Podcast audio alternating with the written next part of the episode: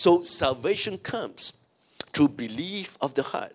And that's why in all the verses that states the just shall live by faith, it all has to do in the preceding verses, when you read the just shall live by faith, it all has to do with us believing that Christ died on the cross for our sins, we're saved by grace through faith and not ourselves. So the just shall live by faith and not through feelings. So there are days you don't feel that you are Christian. So what? But you're born again. You're still a child of the Most High. Stop living your life by feelings. You will struggle and struggle. You'll get angrier. You'll be easily vexed, etc. And you will not be able to come to God in confidence. I don't feel like coming to church because I'm so upset. Huh? I'm so hurt. Well, I can understand that.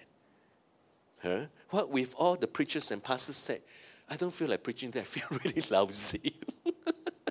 I can tell this every Sunday. There's no preacher, no pastor at all.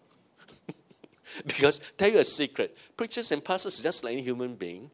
Huh? There are times you don't feel like it.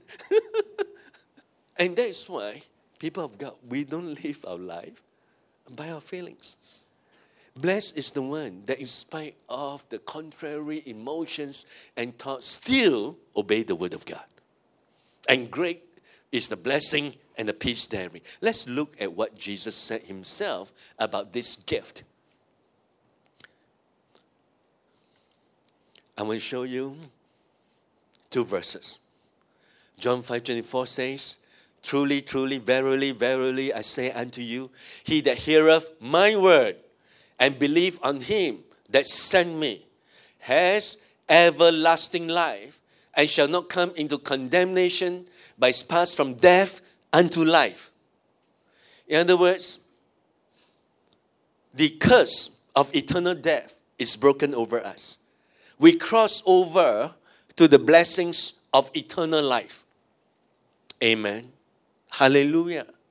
So, who are we to say? I look at the person's behavior. I don't think he's born again. who, who are you? Who are we to make judgments like that. Jesus said of this, Jesus said, don't, don't do this. Let me paraphrase him. Don't, don't say to your brother, let, let, let me remove the speck from your eye, that the dirt in your eye. Hmm?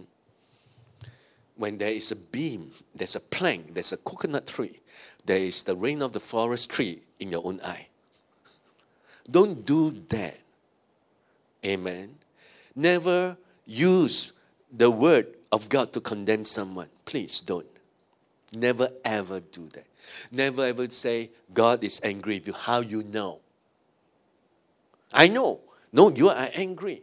But how do you know that God is having that same kind of anger like you? The word of God says, God is not a man that he should lie. Hmm?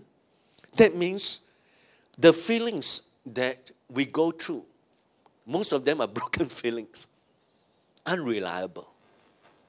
God does not operate in that sphere. Amen. Greetings, dearly beloved. This is Brother John. Thank you for learning with me. Remember, we are saved by grace through faith in Jesus Christ alone. And all of God's promises in the Bible are yes and amen in Jesus Christ. I wish you well and shalom. For more resources to build your life, please visit wisdomtabernacle.org.